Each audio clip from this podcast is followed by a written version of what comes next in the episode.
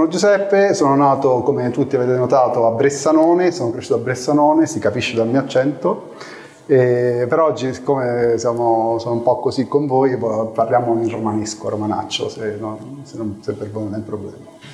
E ho fatto un po' di roba, ho fatto in passato il CTO di qualche azienda e il CPO di qualche altra azienda e adesso sono in facile.it che conoscerete tutti perché facile.it, facile.it e facile.it dove abbiamo anche una clac, ci siamo portati la clac, mi raccomando ragazzi, aiutatemi.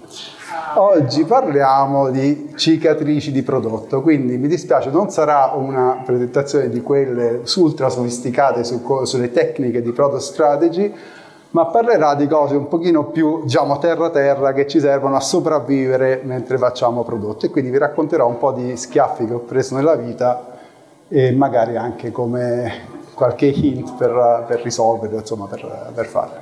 Cicatrice numero uno. Allora, la prima cosa, eh, la prima cosa che, diciamo, che succede quando si va in un'azienda e si comincia a fare prodotto e che ho visto fare a molti, anche persone che lavoravano con me, è arrivare in un'azienda e dire ok, da oggi in poi tutti voi lavorate per me, business, tecnologia, UX, arriva il product manager e dice il, no, il CEO, no? Come si dice? Il CEO di che CEO di che?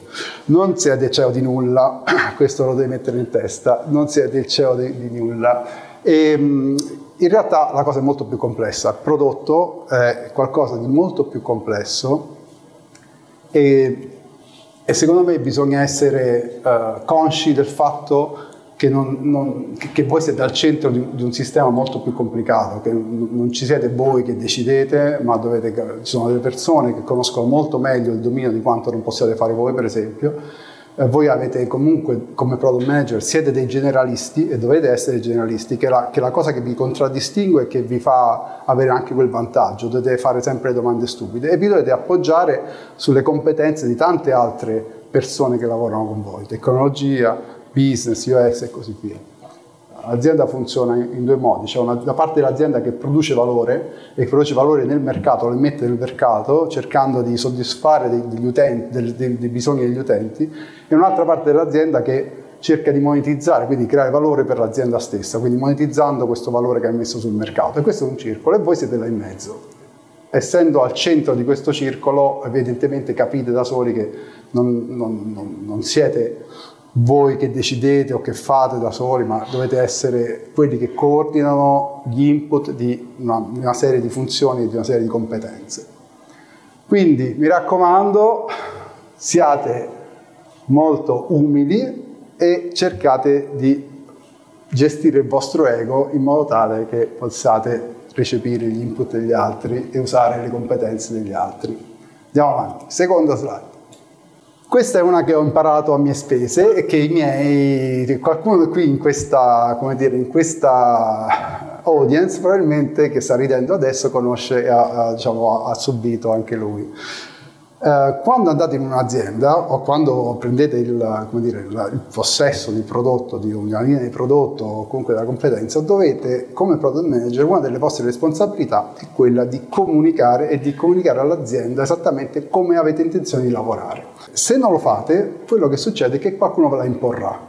Se voi non date chiarezza alla compagnia, alla, a tutta la compagnia, a tutta l'azienda, di come volete gestire, dove sono gli entry point, dove gli altri possono influenzare per esempio lo sviluppo del prodotto, dove si può intervenire, dove si possono raccogliere le informazioni. Se non dite banalmente ci vediamo ogni settimana qui e vi faccio la demo, se ci vediamo ogni mese in cui discutiamo uh, le priorità, i goal del prossimo trimestre o del prossimo mese, ci vediamo ogni due settimane per capire come vanno le KPI, le metriche uh, rispett- che, sono, che fanno riferimento al goal che ci avevamo dati il mese scorso, l'azienda prenderà, o il CEO o qualcuno del business o un project manager qualunque, ho detto la parola project manager, attenzione, vi imporrà eh, una, una, governance, un modo di lavorare che non è il vostro. Quindi prima lo fate, meglio è. Non potete dare per scontato che, quest- che tutti quanti vengano dietro se non gli dite come devono partecipare a fare prodotto, anche loro. E una cosa molto importante è che dovete comunicare e dovete comunicare e dovete comunicare e dovete comunicare. Capito Raffaele? Eh, dovete comunicare, cioè è importante che voi capiate che una parte della, del vostro lavoro è quello di sync the people, come dice Lenny Racinski, no? Cioè, sync the people vuol dire che dovete portarvi dietro tutte le persone, se non comunicate l'azienda dietro non ve l'ha portato. Cicatrice numero 3. Trust is earned and never given. Non è che se voi avete il titolo di product manager tutti quanti vengono là e vengono a, a, dire ah è arrivato Dio in terra, è arrivato il product manager, adesso viene, sa tutto lui, fa tutto lui. Non vi crederà nessuno. Il trust ve lo dovete conquistare nel giorno per giorno, nel modo in cui fate prodotto, nel modo in cui comunicate, come dicevo prima, nel modo in cui vi portate dietro le persone.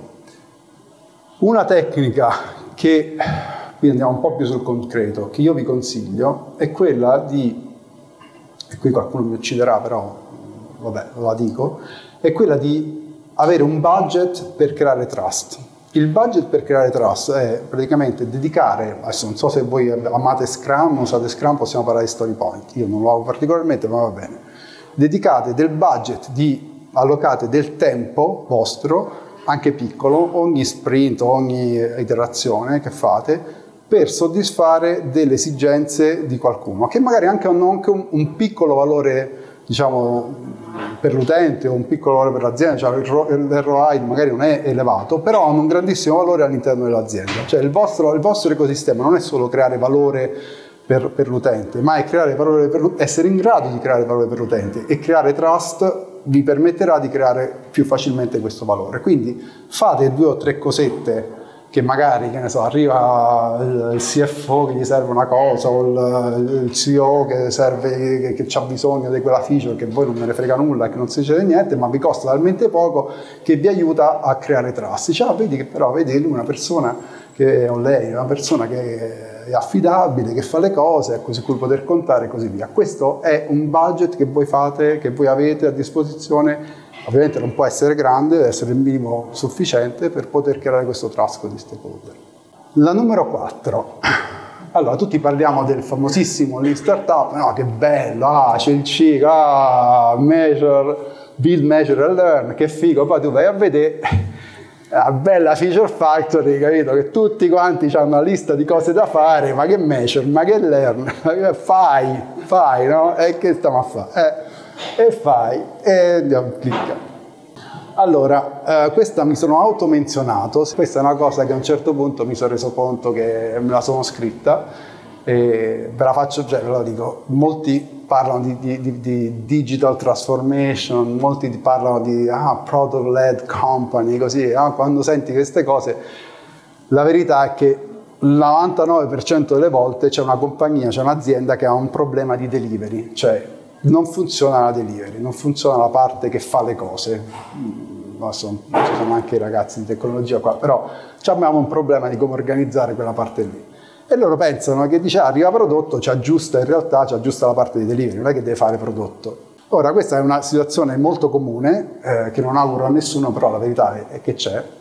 Però anche qui, se, grazie, scusami, eh, mi piace questo clicker romano, funziona bene.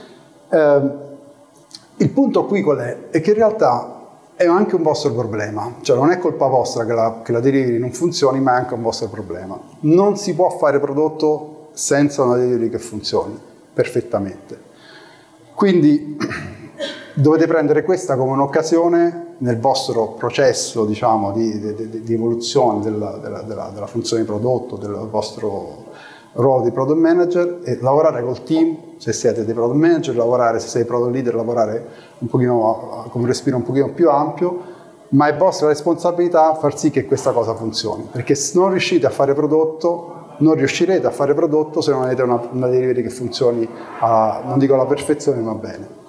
Questa è un'altra di quelle cose che può far creare trust, perché? Perché se, se il problema aziendale è che non funziona, è inutile che vi mettete a fare le, come dire, le, uh, tutti questi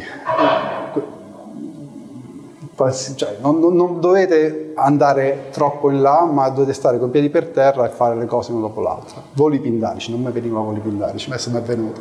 Scusami, vai avanti, andiamo alla scala numero 5, cicatrice numero 5. Questa è un pochino relativa a, a questa, questa, slide l'ho rubata da, da, una nostra amica precedente, una foto, eh, clic, questa è relativa un po' a quello che ci siamo detti prima. Questa è una, una, una una storia abbastanza, eh, che si ripete abbastanza spesso riguardo il debito tecnico. Non so se mi è mai capitato che c'è del debito tecnico, tu andate, ah no, sta roba non si può fare perché abbiamo il debito tecnico e dobbiamo metterci lì, la dobbiamo rifare assolutamente, ci vogliono sei mesi per fare una cosa. No? Allora, eh, il debito tecnico non è una roba di prodotto, cioè è una roba di tecnologia, no?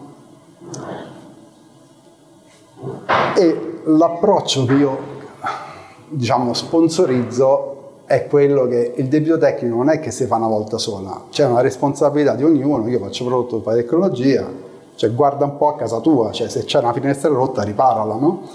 Cioè non è che io ti posso dire ogni volta di riparare, soprattutto io non è che ti devo dire ogni mattina lavati i denti, non so se avete letto quella che mi piace molto, eh, non, non, è che ci sta nel calendario lava dei denti o fatti la doccia, lo fai, punto, no? non è divertente, non è bello, lo sai che per non andare al dentista lo devi fare, no? cioè, e quindi questa cosa secondo me è responsabilità di tecnologia.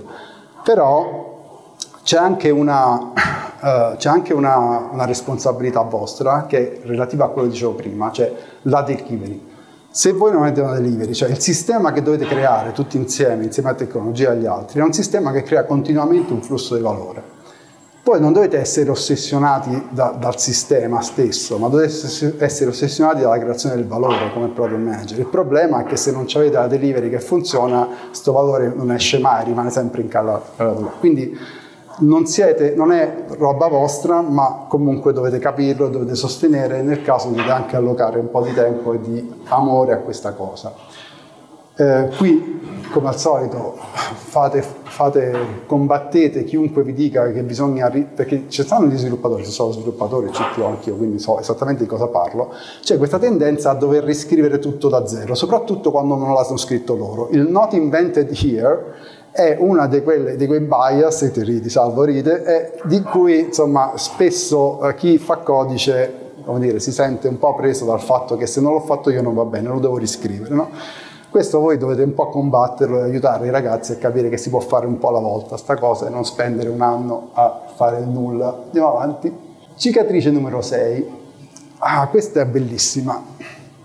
Allora, questa è un pochino più complessa. Ci sono delle situazioni in cui ci sono delle dipendenze. Quindi tu dici, ah guarda, ho un prodotto fichissimo, no? Però questo prodotto, comunque un'idea di prodotto, una feature nuova e così via.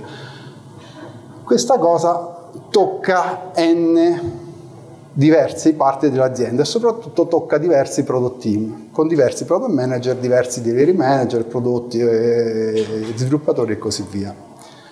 In realtà Uh, se volete fare una cosa del genere, poi per andare avanti, è molto complesso distribuire, organizzarsi e distribuire quella porzione di lavoro da fare su ogni team differente, ma è molto più, uh, come dire, facile, molto più efficiente creare un team che abbia la capacità di essere indipendente e perseguire un obiettivo chiaro qualcuno qui dentro che lavora con me, che ride, che adesso ride, eh, ci, ha, ci, ha, lasciato due anni di vita, però sa di che cosa parlo, e, abbiamo vari esempi, eh, anche qui ce ne abbiamo altri.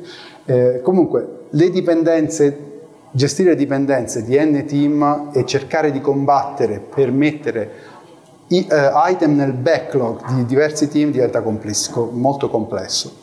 Quindi il mio consiglio è parlate con chi di dovere, cercate di prendere, di, di formare un team con, con, delle competenze per ogni area, metterci un product manager di un certo tipo, dare un obiettivo a quel team, in modo tale che loro possano essere indipendenti nel perseguire quell'obiettivo.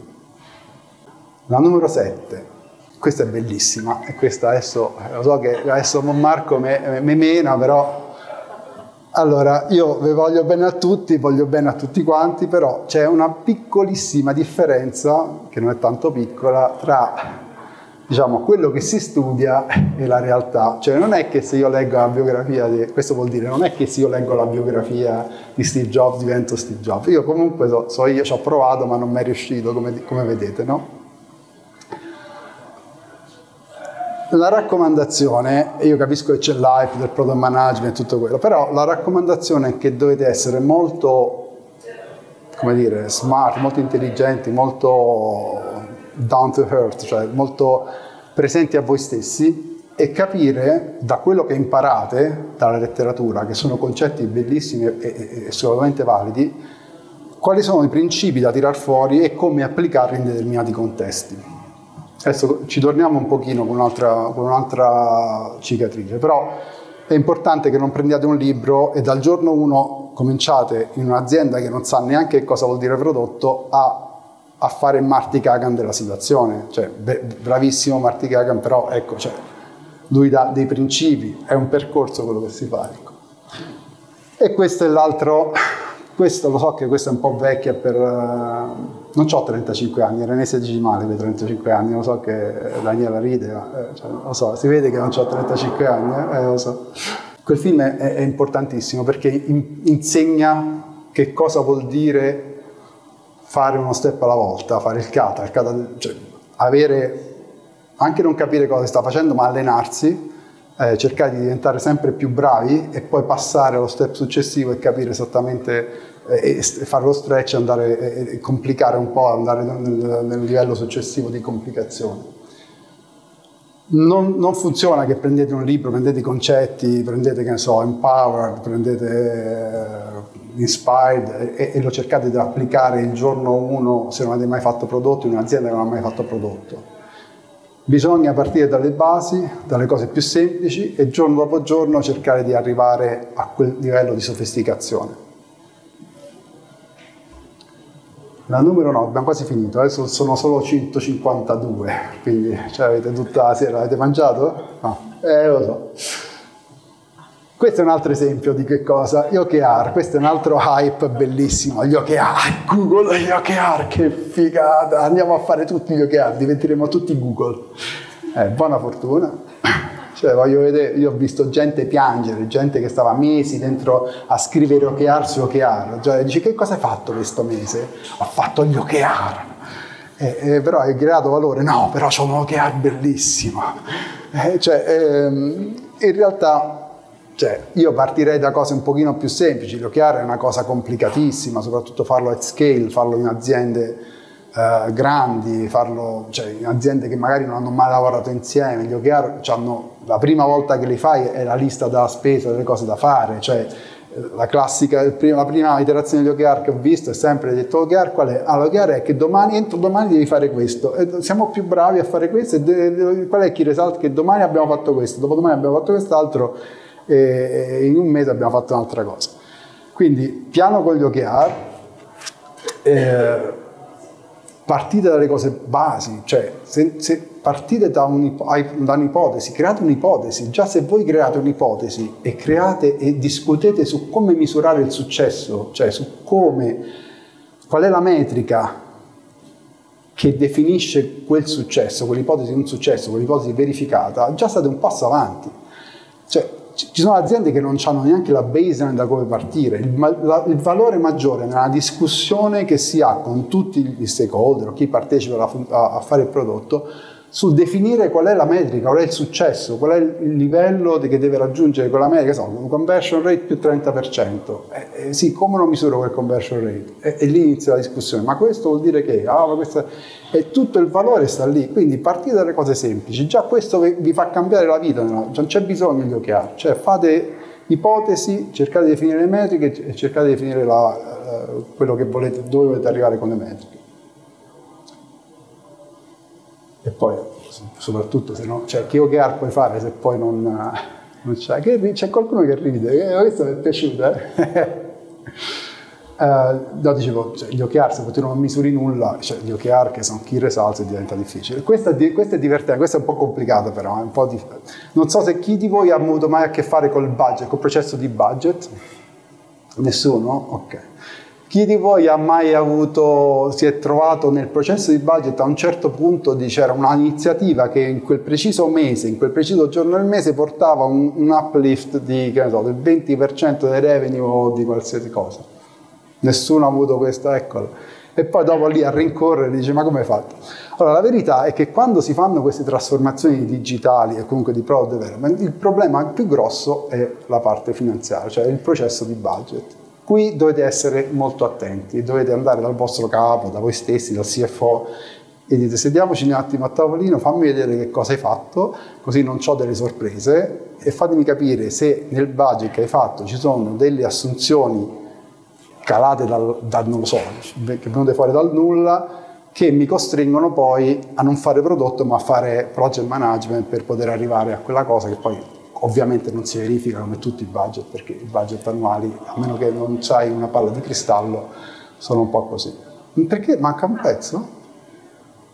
Ecco, vabbè, questo però ce lo siamo detto. Uh, va bene, andiamo avanti, questo l'abbiamo detto, non c'è problema. Scar numero 11. Ah. Eh, questa è una raccomandazione. Qua parliamo di product market fit. Product market fit. Allora, ehm, il product market fit è, non so, vorrei parlarvi di facile, che ha, che ha raggiunto il product market fit facendo la comparazione di assicurazioni online, al telefono vorrei dire più che online, però insomma online. Questo è un product market fit che ha creato tantissimo valore, facile un'azienda di successo, ma quel product market fit non è che rimane lì se non fa niente, quel product market fit per, per condizioni di mercato, per competitor, per cose, comincia come dire, a, a assottigliarsi, ha bisogno di amore. Eh, quindi è vostra responsabilità capire come quando farete la vostra product strategy, capire come eh, diciamo, bilanciare le iniziative che servono a difendere quel product market fit, che servono a capire come non perdere il competitive advantage che avete già trovato, rispetto a iniziative che invece sono pochino più offense, cioè che portano avanti l'azienda e che uh, danno, creano il next uh, competitive advantage. E qui ovviamente dipende, non c'è una regola, dipende dalla situazione dell'azienda. Se l'azienda è super, cioè, super uh, perfetta, la tecnologia che c'è dietro è top notch, uh, le feature uh, che abbiamo sul prodotto sono, sono immense, funzionano da Dio, la user experience è fantastica e non c'è bisogno di attaccarlo, allora c'è anche più spazio per mettere magari sulla parte di offense.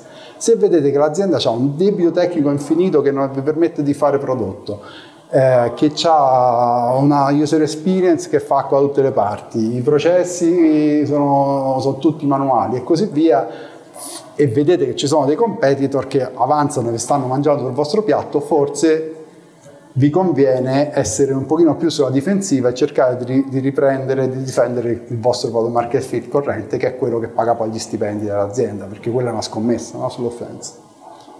Andiamo avanti. Numero 12, ci siamo quasi, eh? ancora 172 e abbiamo fatto.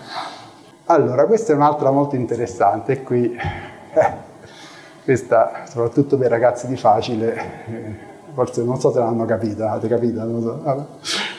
Allora, eh, molti, molte cose che vedo, cioè molte cicatrici che ho, eh, sono dovute al fatto che spesso io pensavo che di fare un prodotto e dici vabbè, ho fatto questo prodotto e agli utenti gli piacerà perché è figo, l'ho fatto io, cioè abbiamo fatto insieme agli altri, eh, ti pare che mo non vola questo prodotto?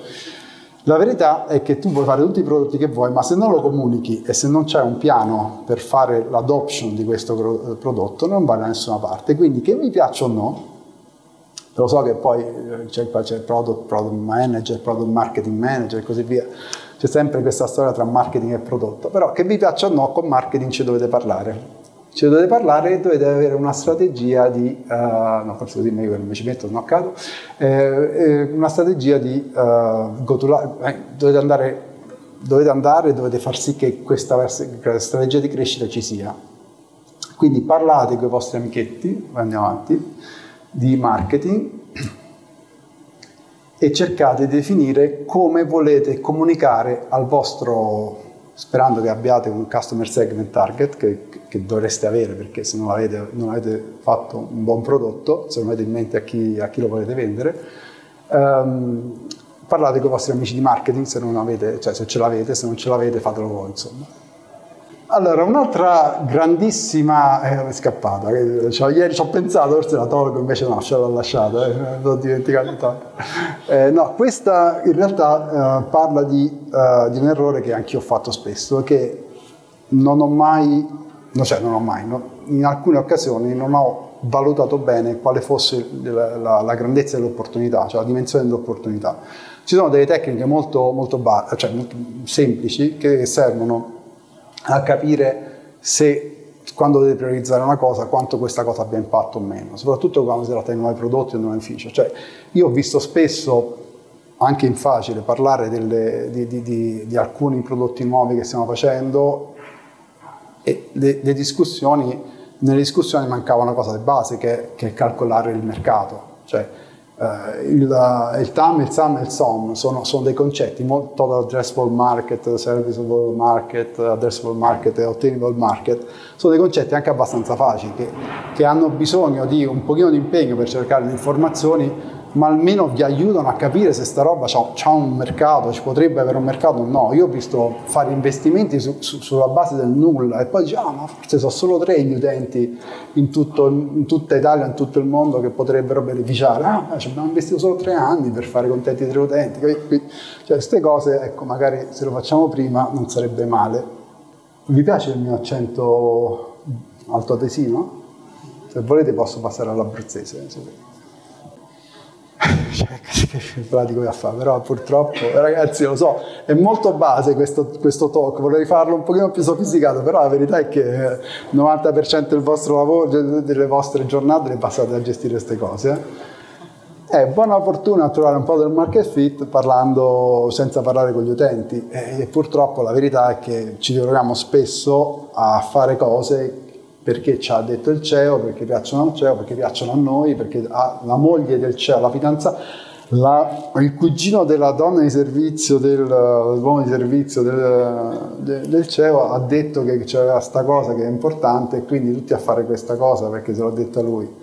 Una volta eh, mi chiamò diciamo, un amico del padrone dell'azienda dove lavoravo che faceva, guarda caso, il CEO di una grandissima banca italiana, mi chiamò al telefono perché a lui nell'applicazione c'era una cosa che non gli tornava, agli ordini però insomma, cioè, diciamo che era un po' un use case molto particolare. Ecco. Però io vi, vi, vi consiglio di, fare, di, parlare con gli utenti, di fare, di, di fare quello che si chiama continuous discovery, che è un concetto di Teresa Torres, che potete tranquillamente vedere su internet o leggere, comprare il libro.